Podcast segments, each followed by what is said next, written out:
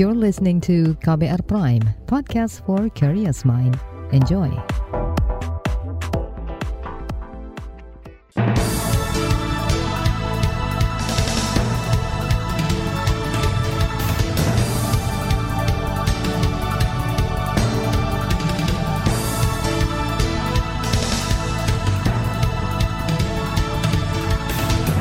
Selamat pagi saudara, senang sekali kami bisa menjumpai Anda melalui program Buletin Pagi KBR, edisi Jumat 8 Juli 2022 bersama saya Roni Sitanggang.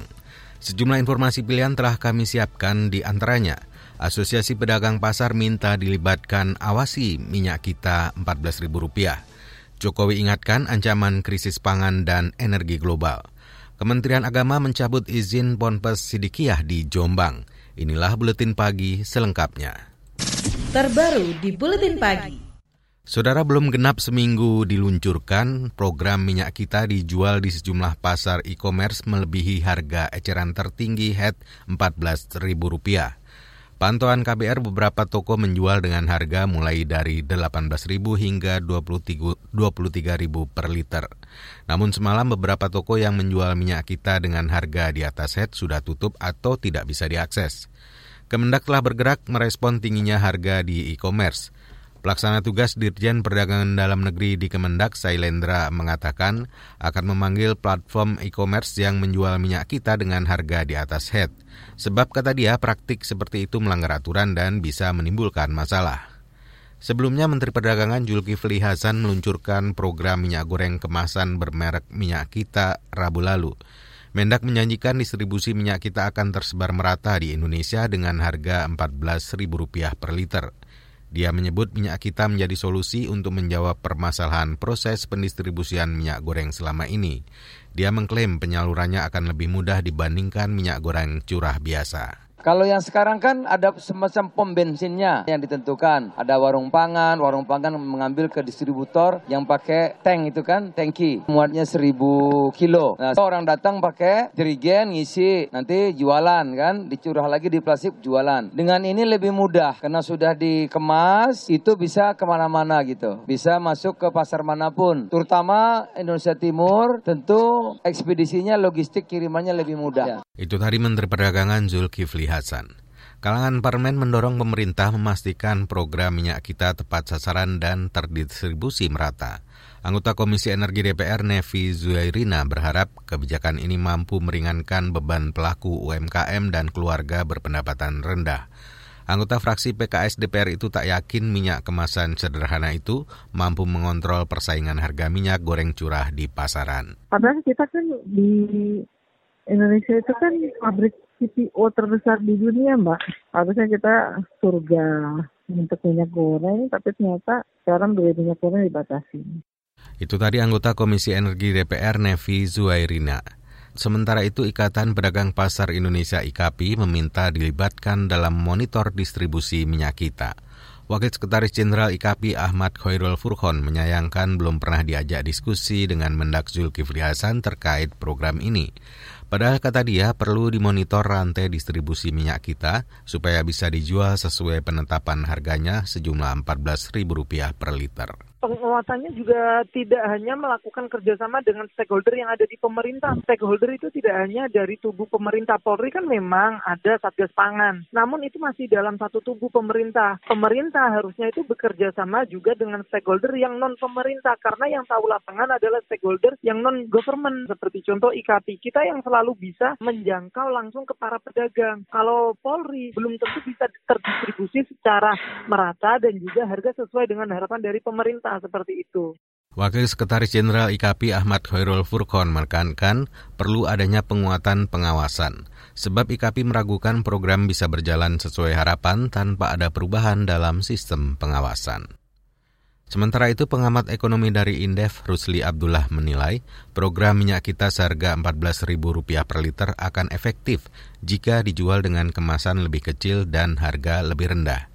Dia mengingatkan potensi pengoplosan minyak kita ke kemasan lain lalu dijual dengan harga lebih tinggi. Kalau saran saya Mbak, udah minyak goreng curah subsidi Mbak, udah subsidi dari hulu, tinggal nanti di uh, distribusinya diawasi. Demo-demo dicabut Sehingga demo-demo dicabut kan uh, orang bisa ekspor dengan bebas toh. TBS bisa harga, eh, bisa naik lagi harganya. Ini, ini kan karena demo DPO TBS jadi turun mbak. Jadi oh. ini ruginya pemerintah dua kali. Satu menekan petani di uh, petani sawit. Yang kedua uh, penyaluran uh, ke warga miskin untuk uh, minyak kita itu belum tentu uh, berhasil. Pengamat ekonomi dari Indef Rusli Abdullah menambahkan, pemerintah harus memperhatikan distribusi minyak kita ke Indonesia Timur, sebab harga di wilayah itu relatif lebih tinggi dibanding daerah-daerah lainnya, sehingga sulit menerapkan minyak kita dengan harga sesuai ketentuan. Saudara Presiden Jokowi mengingatkan beratnya beban subsidi BBM di tengah krisis energi dunia. Tetaplah di Buletin Pagi KBR. You're listening to KBR Pride, podcast for curious mind. Enjoy!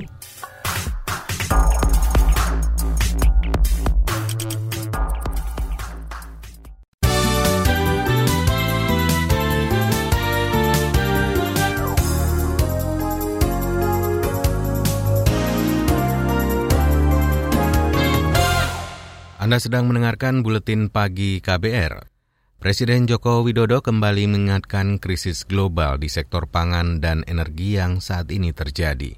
Krisis itu merupakan dampak pandemi dan perang Rusia-Ukraina yang makin memberatkan negara-negara di dunia. Di sektor energi, krisis bisa berimbas pada naiknya harga BBM. Pemerintah meresponnya dengan kebijakan subsidi. Negara kita ini kita masih tahan untuk tidak menaikkan yang namanya Pertalite. Negara lain yang namanya BBM, bensin itu sudah berada di angka 31 ribu. Di Jerman, di Singapura 31 ribu. Thailand sudah 20 ribu. Kita masih 7.650. Karena apa? Disubsidi oleh APBN. Kowi saat peringatan Hari Keluarga Nasional di Medan, Sumatera Utara kemarin mengingatkan Indonesia masih harus mengimpor satu setengah juta barel minyak Kondisi ini berpotensi memberatkan anggaran negara bila harga minyak dunia makin meroket. Lembaga Kajian Internasional CSIS menilai pasal penghinaan presiden dalam rancangan Undang-Undang Kitab Undang-Undang Hukum Pidana RUU KUHP berpotensi mencederai kebebasan demokrasi masyarakat sipil. Peneliti CSIS Niki Fahrizal mengatakan permasalahan utama dalam pasar tersebut adalah tafsir dari sebuah kritik maupun penghinaan permasalahannya adalah bagaimana penegak hukum hari ini kita bisa melihat membedakan mana yang itu memang kritik atau memang jelas-jelas menghina. Ini yang menjadi kekhawatiran kita. Problem terbesarnya ada permasalahan pada tafsir terhadap teks hukum. Nah, ini menjadi PR kita hari ini. Bagaimana menafsirkan teks itu. Sedangkan kita tahu bahwa kritik atau protes itu bisa jadi persepsinya uh, menjadi sangat uh, subjektif. Peneliti CSIS Niki Fahrizal menambahkan pasal penghinaan terhadap martabat presiden justru berpotensi menjadi pasal karet. Jika itu disahkan, kata dia, Indonesia memasuki fase anti-demokrasi. Dia menekankan RUU KUHP harus berkomitmen pada agenda demokrasi konstitusional. Rabu lalu Kementerian Hukum dan HAM telah menyerahkan draft RUU KUHP kepada Komisi Hukum DPR. DPR menyetujui pengesahan rancangan undang-undang atau RUU Pemasyarakatan menjadi undang-undang. Kesepakatan itu disampaikan Wakil Ketua DPR Rahmat Gobel usai mendengar laporan Wakil Ketua Komisi Hukum DPR Pangeran Hairul Saleh di sidang paripurna kemarin. Terima kasih kami sampaikan kepada Saudara Insinyur Pangeran Hairul Saleh MM yang telah menyampaikan laporan hasil pembahasan RUU tersebut. Selanjutnya kami akan menanyakan kepada setiap fraksi apakah rancangan undang-undang tentang pemasyarakatan dapat disetujui untuk disahkan menjadi undang-undang? Terima kasih. Itu tadi Wakil Ketua DPR Rahmat Gobel. Sebelumnya hanya fraksi Demokrat yang menolak RUU pemasyarakatan disahkan. Anggota Komisi Bidang Hukum DPR fraksi Demokrat Beni Kaharman menilai pengesahan RUU pemasyarakatan terlalu terburu-buru. RUU Pemasyarakatan merupakan RUU carryover atau pengalihan yang awalnya akan disahkan dalam rapat paripurna September tiga tahun lalu. RUU itu batal disahkan karena muncul tekanan dari masyarakat karena jika disetujui akan mempermudah remisi dan pembebasan bersyarat bagi pelaku kejahatan luar biasa seperti korupsi. Komisi Pemberantasan Korupsi KPK menyetor uang denda dan pengganti terpidana korupsi bekas Menteri Energi Sumber Daya Mineral Jero Wacik. Juru bicara KPK Ali Fikri mengatakan uang yang disetorkan ke kas negara sejumlah 5,3 miliar rupiah. Jero Wacik terbukti korupsi dana operasional menteri untuk kepentingan pribadi. Tim jasa eksekutor sebelumnya telah melakukan penagihan dan eh, kemudian terpidana Jero Wacik ini telah mengangsurnya sehingga seluruh kewajibannya saat ini telah lunas. Kami terus berkomitmen untuk mengoptimalkan adanya aset recovery dari perkara tindak pidana korupsi yang ditangani oleh KPK melalui penagihan baik itu uang denda maupun uang pengganti. Itu tadi juru bicara KPK Ali Fikri. Sebelumnya Hakim Pengadilan Tipikor Jakarta Pusat menjatuhkan vonis 4 tahun penjara dan denda 150 juta rupiah kepada Jero Wacik pada Februari 2016 silam. Mahkamah Agung kemudian memperberat hukuman menjadi 8 tahun penjara. Kita ke berita lainnya. Koalisi Buruh Migran Berdaulat mendesak pemerintah Indonesia membentuk komite investigasi imparsial dan independen.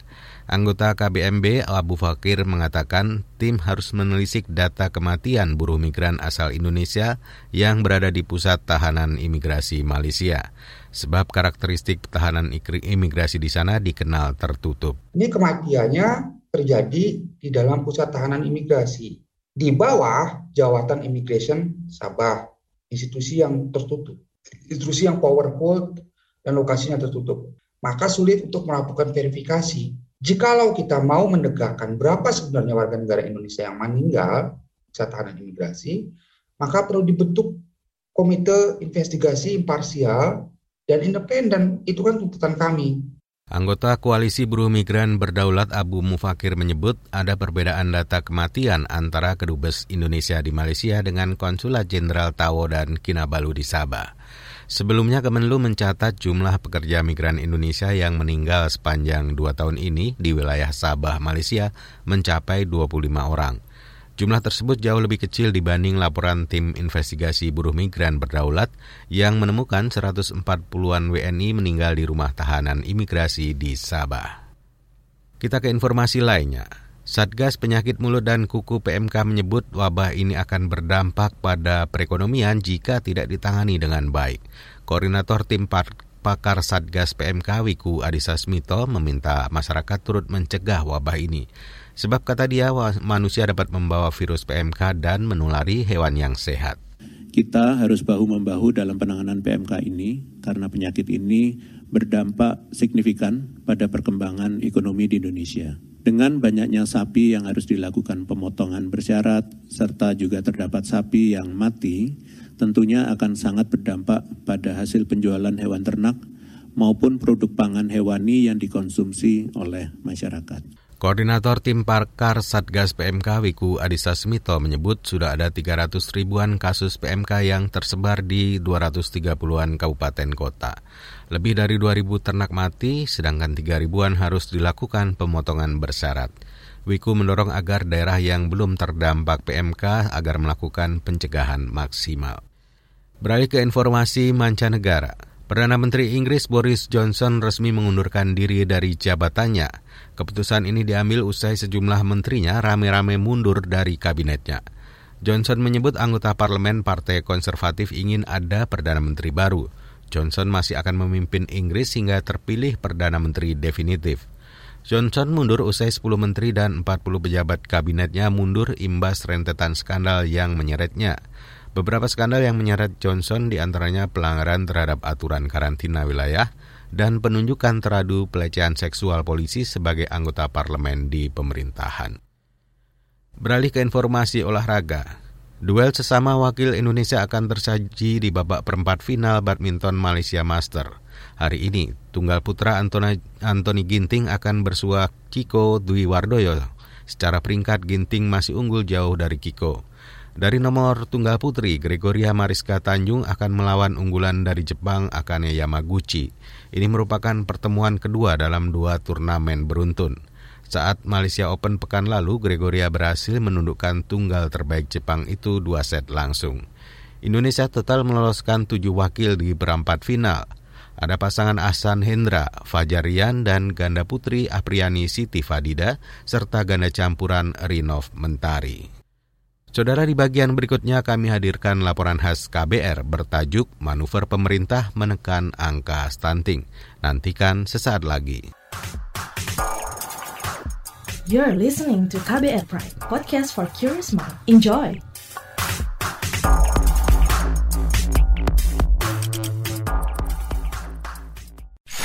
Commercial break. Commercial break.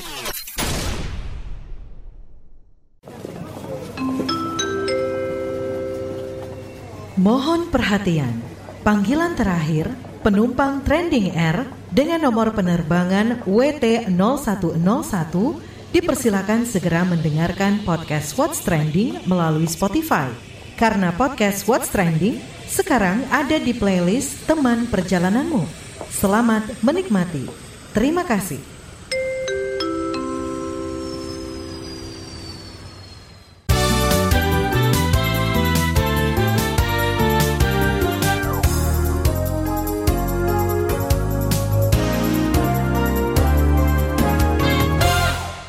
Terima kasih Anda masih bersama Roni Sitanggang di Buletin Pagi KBR. Saudara stunting atau kelahiran bayi dengan kondisi gagal tumbuh di Indonesia angkanya masih cukup tinggi. Pemerintah menargetkan angka stunting bisa ditekan serendah mungkin. Namun para ahli memberi sejumlah kritik terhadap upaya pemerintah mengatasi stunting. Berikut laporan khas KBR disusun Heru Haitami. Presiden Joko Widodo mengajak semua pihak berkontribusi atau ikut turun tangan menurunkan angka stunting hingga ke akarnya. Jokowi khawatir kualitas sumber daya manusia pada generasi penerus Indonesia bakal tertinggal jauh jika tidak disiapkan dengan baik. Kalau anak-anak kita pintar, pintar-pintar, cerdas, kita bersaing dengan negara lain itu mudah. Tapi kalau anak kita stunting, gizinya nggak baik, nutrisinya nggak tercukupi, ah sudah, nanti ke depan bersaing dengan negara-negara ini akan sangat kesulitan kita. Kekhawatiran Jokowi itu disampaikan dalam peringatan Hari Keluarga Nasional Kamis kemarin. Ia menargetkan angka stunting bisa diturunkan menjadi 14 persen pada 2024. Dia meminta semua pejabat bekerja keras mencapai target itu, baik pemerintah pusat maupun daerah. Badan Koordinasi Keluarga Berencana Nasional atau BKKBN menyebut ini berkaitan dengan minimnya akses terhadap layanan kesehatan. Kepala BKKBN Hasto Wardoyo mengatakan layanan kesehatan menurun akibat pandemi. Akibatnya banyak masyarakat kesulitan mengakses layanan kesehatan yang merupakan kebutuhan baik layanan secara medis maupun edukasi. Sesuatu yang sangat menantang bagi kita semua bahwa uh, pandemi membuat uh, akses uh, kurang bisa didapat, kemudian juga outlet outlet pelayanan juga menurun sehingga uh, dari rekaman yang kita buat dari pendataan keluarga menunjukkan bahwa unmet need kita meningkat. Jadi mereka-mereka yang sebetulnya ingin dilayani tapi tidak terlayani meningkat. Kepala BKKBN Hasto Wardoyo menambahkan, stunting tidak hanya disebabkan kehamilan di usia dini saja, tetapi juga jarak antara satu kehamilan dengan kehamilan lainnya yang terlalu dekat. Kondisi ini disebabkan minimnya perencanaan keluarga di masyarakat, termasuk minimnya kesadaran penggunaan alat kontrasepsi. Pada tahun ini pemerintah menganggarkan dana 40 triliun rupiah untuk penanganan stunting. Wakil Menteri Keuangan Suhasil Nazara meminta pemerintah daerah lebih aktif bekerja menangani kondisi gagal tumbuh akibat kekurangan gizi itu. Menurut Suhasil, pemerintah pusat bakal meningkatkan kucuran dana insentif jika kinerja pemerintah daerah meningkat dalam upaya menekan prevalensi stunting di daerah. Khusus untuk dana insentif daerah dari pemerintah pusat juga memasukkan variabel stunting di dalam formula untuk menghitung dana insentif daerah. Karena itu, kami berharap teman-teman di pemerintah daerah dapat betul-betul memperhatikan kondisi dan penurunan stunting ini agar nanti formula yang digunakan untuk menghitung dana insentif daerahnya untuk daerah ibu bapak sekalian membaik dan dana insentif daerah yang diberikan bisa membesar untuk ibu bapak sekalian. Di sisi lain, Ikatan Ahli Kesehatan Masyarakat Indonesia atau IAKMI mempertanyakan data pemerintah terkait jumlah keberadaan anak stunting di Indonesia. Ketua Umum IAKMI Ede Surya Darmawan mengatakan, Identifikasi yang dilakukan pemerintah harusnya tidak hanya sekedar menghitung kuantitas. Identifikasi juga harus bisa memetakan keberadaan dan latar belakang keluarga anak stunting. Dengan demikian, pemerintah bisa mendapatkan target yang tepat untuk melakukan pencegahan dan menekan angka kasus. Itu bukan sekedar melakukan e, penghitungan, tetapi harus bisa mengidentifikasi siapa sih sebenarnya kena stunting kan gitu ya. Di mana mereka tinggal, kemudian dari keluarga yang seperti apa mereka terkena stunting itu. Kemudian apakah strata ekonomi itu sangat berpengaruh atau satu sosial yang berpengaruh, semuanya itu harus dihitung dengan sebaik-baiknya. Ede Surya menambahkan penempatan tenaga kesehatan seperti bidan dan ahli gizi di puskesmas-puskesmas juga masih menjadi pekerjaan rumah pemerintah.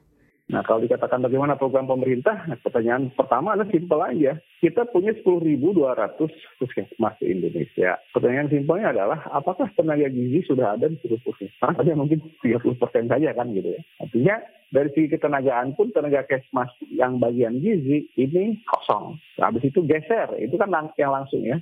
E, apakah bidan ada di seluruh puskesmas? Gitu. Sehingga ketika dari kehamilan sudah ditemukan lagi oleh orang bidan itu oh ini ada masalah gitu. ibu berat badannya pada saat hamil kurang kemudian anemi gitu itu kan sudah jelas jelas potensi masalah yang akan dibawa oleh ibu dan dilahirkan menjadi lahir berat badan yang lahirnya rendah.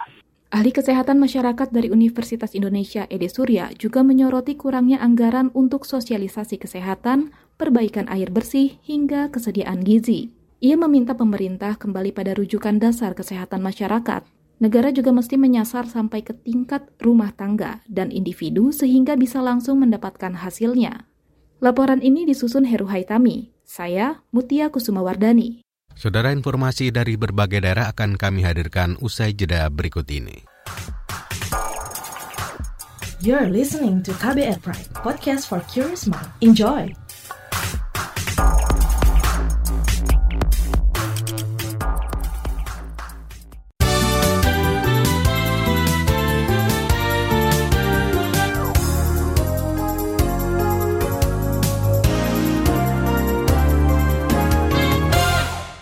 Saudara inilah bagian akhir buletin pagi KBR. Kementerian Agama mencabut izin operasional pesantren Masmal Bahren Sidikiah di Jombang, Jawa Timur.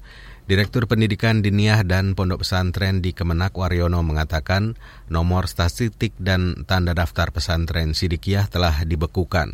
Tindakan ini diambil karena salah satu pemimpinnya, Moh Subki Asal Sani, terlibat dugaan kasus pencabulan dan perundungan terhadap santri. Pesantren juga dinilai menghalang-halangi proses hukum terhadap yang bersangkutan. Sebelumnya polisi menangkap ratusan orang saat upaya jemput paksa Subki. Juru bicara Polda Jawa Timur Dirmanto mengatakan ratusan orang ditangkap lantaran berusaha menghalangi upaya penjemputan paksa. Kemudian tadi saya sampaikan bahwa di dalam juga banyak simpatisan. Kita sudah melakukan uh, upaya mengamankan ya simpatisan ini ke Polres Jombang jumlah simpatisan itu ada sekitar 320 orang. Kemudian 20 di antaranya adalah anak-anak. Ini masih kita pilah-pilah. Saudara menjelang tengah malam, Muhammad Subki akhirnya menyerahkan diri. Kepolisian lantas membawanya ke Polda Jawa Timur. Kapolda Jawa Timur Niko Avinta mengatakan setelah ditangkap selanjutnya menyerahkan tersangka MSA kepada jaksa untuk proses hukum selanjutnya. Kita ke Papua. Kabupaten Asmat kini berstatus kejadian luar biasa penyakit demam berdarah DBD dengu. Kepala Dinas Kesehatan Provinsi Papua Robi Kayame mengatakan penetapan status KLB DBD di sana dilakukan sejak pekan lalu. Penetapan ini dilakukan usai 45 warga terserang DBD, salah satunya ada yang meninggal. Robi Kayame mengatakan telah menyiapkan obat-obatan, alat fogging, dan kebutuhan medis lain. Dinkes Provinsi akan mengerahkan tim khusus pada pekan depan. Dia meminta Pemkap Asmat membentuk tim cepat tanggap untuk mencegah meluasnya penyebaran DBD di sana. Kita ke Jawa Tengah. Kebakaran terjadi di area kampus Universitas 11 Maret UNS Solo di Fakultas Keguruan dan Ilmu Pendidikan kemarin pagi. Laporannya bersama Yuda Satriawan. Universitas 11 Maret atau UNS Solo membenarkan terjadi kebakaran di kampusnya. Rektor UNS Solo Jamal Woho mengatakan kebakaran yang terjadi sempat mengganggu aktivitas perkuliahan. Menurut Jamal, kebakaran diduga akibat konsleting listrik. Uh, saya masih di jalan mendengar gedung A itu kebakaran. Setelah saya sampai di sini, ini di lantai satu gedung A di sebagian. Jadi ini ruang untuk ujian biasanya. Bisa jadi ujian ya, ujian itu hanya ditunda yang sesi pertama, sesi kedua nanti dilaksanakan dan sesi pertama tadi diganti waktunya. Tempatnya kita ganti di tempat di ruang TIK sana. Jadi insya Allah tidak masalah. Lebih lanjut, Jamal mengungkapkan kebakaran merembet ke sejumlah ruangan di gedung A FKIP UNS. Kerugian akibat kebakaran itu, Ibu Jamal masih belum dihitung. Informasi yang diperoleh, kebakaran di lantai satu itu mengakibatkan seorang mengalami luka akibat pecahan kaca saat proses evakuasi di lantai dua. Saat ini korban menjalani perawatan ringan. Dari Solo, Jawa Tengah, Yudha Satirawan, KBR. Saudara Koalisi Save Sangihe Island melakukan aksi di depan kantor Kementerian Energi dan Sumber Daya Mineral serta Kedutaan Kanada di Indonesia kemarin. Mereka menuntut kegiatan PT Tambang Mas Sangihe dihentikan. Pasalnya, Pengadilan Tata Usaha Negara PT UN Manado telah memutus PT TMS tidak punya legitimasi secara hukum untuk melakukan operasi penambangan di Pulau Sangihe. Izin lingkungan sebagai dasar izin operasi juga telah dibatalkan. Masa aksi juga menyoroti serangkaian permasalahan dalam sengketa lahan, mulai dari kepengurusan kontrak karya, AMDAL hingga terbitnya izin lingkungan tanpa ada partisipasi masyarakat. Saudara informasi tadi menutup jumpa kita di Buletin Pagi hari ini. Pantau juga informasi terbaru melalui kabar baru, situs kbr.id, Twitter kami di akun @beritaKBR serta podcast di alamat kbrprime.id. Akhirnya saya, Roni Sitanggang bersama tim yang bertugas undur diri. Salam.